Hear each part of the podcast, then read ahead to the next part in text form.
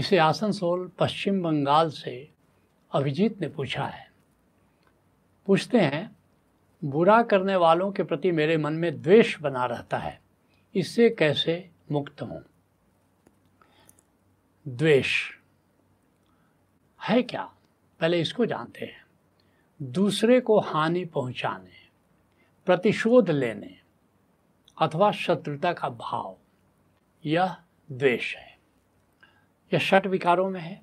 सब जानते हैं काम, क्रोध, लोभ, मोह ईर्षा द्वेष। ये छह विकार हैं। और सबसे बड़ी बात यह है कि द्वेष पैदा कैसे होता है? इसको पहले जानो। जब तक इसको नहीं जानोगे, तब तक इससे मुक्ति का कोई उपाय नहीं है। इसके जो कारण हैं, वे सात कारण हैं जिसे द्वेष पैदा होता है। क्या है? काम। काम, अर्थात कामना है। और कामना में कोई बार बार बाधा दे रहा है तो उससे शत्रुता भाव होगा। उसके प्रति द्वेष तुम्हारे मन में पैदा होगा। दूसरा क्या कारण है? क्रोध।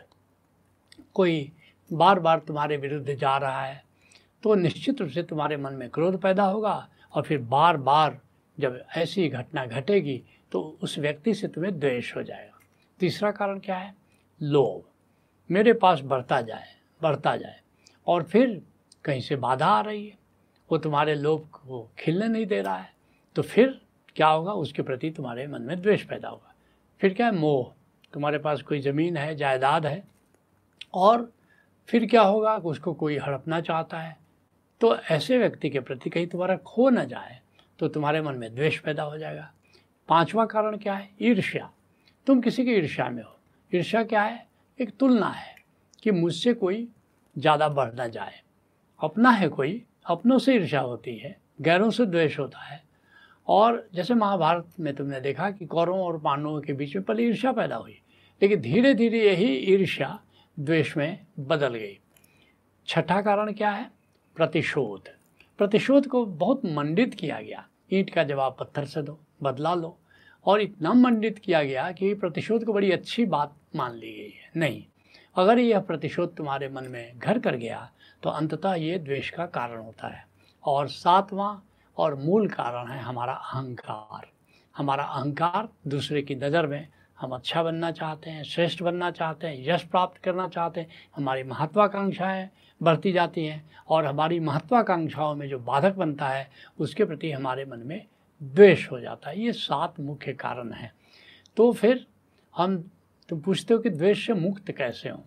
मुक्त होने की ज़रूरत क्या है? ज़रूरत है क्योंकि द्वेष जो है हमारी साधना में बाधक है। इसलिए द्वेष से मुक्ति साधकों के लिए। वैसे तो सबको द्वेष से मुक्ति की ज़रूरत है, लेकिन साधकों को तो विशेष रूप से द्वेष से मुक्त होने की ज़रूरत है। क्यों? क्योंकि द्वेष हमारे आत्म विकास और सुमिरन को प्रभावित कर देता है। इसलिए कबीर साहब कहते हैं तेरा जन एक आध है कोई। हे परमात्मा, कोई एक, उसमें भी वो आधा ही समझ लो कि कोई तेरा व्यक्ति है, तेरा भक्त है, तेरा साधक है। क्यों? काम क्रोध, मद मोह विवर्जित, हरि को चिन्ह सोई। क्योंकि ये काम क्रोध, ये षट विकार, ये अहंकार इसको पार करने के बाद ही कोई गोविंद के द्वार तक पहुँच सकता है। मीरा भी कहती है, मनुआ राम नाम रस पीजे। काम क्रोध मद लोभ मोह को चित से बहाए दीजिए। मनुआ, राम नाम रस पीजे तो ये तुम्हारी समस्या मैं समझ सकता हूँ कि ये जब तक द्वेष है, तब तक साधना संभव नहीं है। तो इसलिए अब हम इस पर आते हैं कि द्वेष मुक्ति के क्या उपाय हैं। पाँच उपाय हैं, पाँच मुख्य उपाय हैं। उनकी केवल चर्चा करूँगा। पहला उपाय है, जब तुम्हारे मन में द्वेष घिरने लगे तो सृजनशीलता में जाओ। कुछ सृजन करो।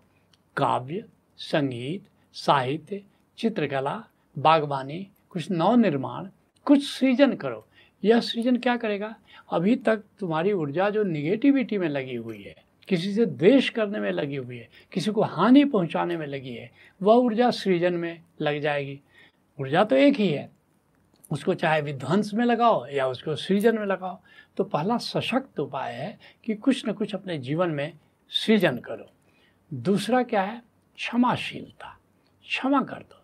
क्षमा बहुत ही कारगर उपाय है और कभी आनंद गीता में मैंने लिखा था कि तुम क्षमाशील हो, क्षमा करो, उनको जो अपराधी तेरे, तुम भी तो क्षमा चाहते हो, अपराध किए जो बहु तेरे। प्रतिशोध अग्नि का शमन करो, अब क्षमाशीलता ग्रहण करो। अब क्षमा ही शरणम गच्छामी, भज ओशो शरणम। गच्छामी।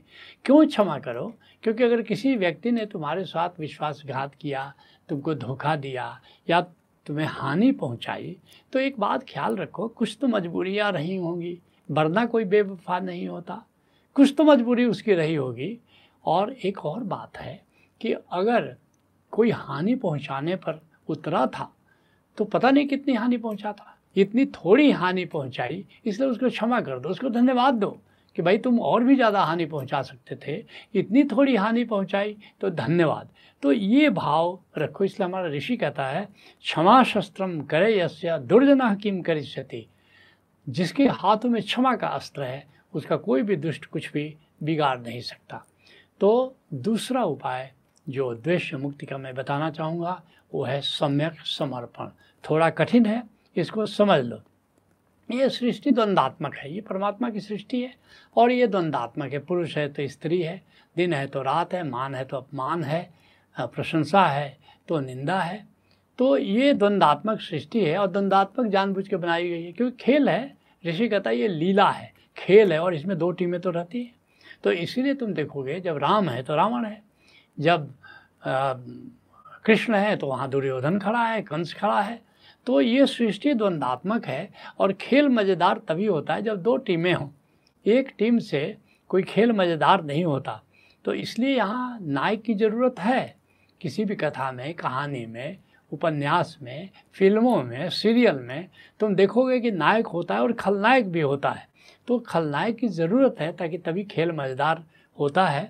तो इसलिए हर खेल में देखोगे कि एक खलनायक होता है, रामकृष्ण परमहंस यात्रा बंगाल में जो नाटक होता है, उसको यात्रा कहते हैं। बड़े शौकीन थे और उन्होंने एक बार बुला लिया ईश्वर चंद्र विद्यासागर को, अपने ज़माने के बड़े विद्वान व्यक्ति थे और वहाँ यात्रा शुरू हुआ। और गिरजा कुमार माथुर खलनायक का रोल कर रहा था। एक लड़की को केश पकड़ करके घसीट रहा था स्टेज पर और ईश्वर चंद्र विद्यासागर तो भूल ही गए कि ये नाटक है और जूता निकाला और एक जूता उस पर फेंका, उसने लपक लिया।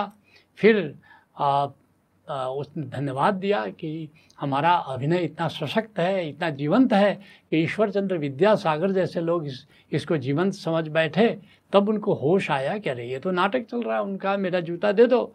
कहा कि नहीं ये ये तो मेरा पुरस्कार है और इसको तो मैं ड्राइंग रूम में सजा करके रखूँगा। अच्छा हो गया आप दूसरा जूता भी मुझे दे दीजिए। तो ये एक बड़ी बात है कि हम भी जैसे ईश्वर चंद्र विद्यासागर थोड़ी देर के लिए विभ्रमित हो गए। ठीक है, ऐसे ही हम विभ्रमित हो जाते हैं। ये भूल जाते हैं कि ये सब नाटक का हिस्सा है, ये सब लीला का हिस्सा है। तो जैसे सृष्टि है, वह बिल्कुल ठीक है। इस द्वंदात्मक सृष्टि का ज्यों का त्यों स्वीकार कर लो। दुष्ट भी अपनी जगह ठीक है। और इस तरह जब स्वीकार कर लेते हो खलनायक का भी स्वीकार कर लेते तो तुम्हारी ज़िंदगी का जो खलनायक है तो फिर देखोगे कि द्वेष से मुक्ति में बहुत सहायक होता है। जो चौथा उपाय है, वो है ईश्वरीय न्याय पर भरोसा रखो। क्यों? ये कार्मिक नियम से सब बंधे हैं।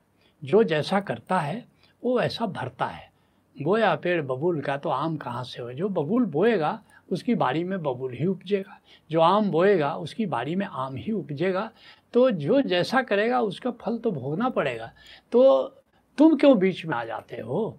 जिसने अगर तुम्हारे प्रति दुष्टता की है तो कार्मिक नियम से वो बंध गया और उसको दुष्टता का फल उसको भोगना पड़ेगा और ईश्वरीय न्याय उस, उसको दंड देगा ही देगा। तो इसलिए तुम बीच में मत पड़ो। होनी होए सो है उसको होने दो। और तुम सीधे को, हे परमात्मा, अब तू जाने और तुम्हारा काम जाने, मैं बीच में अब कहीं नहीं हूँ। जिसके कबीर साहब कहते हैं कबीरा तेरी झोपड़ी गल कटियन के पास उदास हो जाते हैं। कहते ये चारों तरफ़ वो कसाई के मोहल्ले हैं वो बकरे काट रहे हैं सब। तो कबीर कहते कबीरा तेरी झोपड़ी गल कटियन के पास, अरे जैसा करे वैसा भरे, तू क्यों हो तू दास जो जैसा कर रहा है उसको ऐसा फल भोगेगा।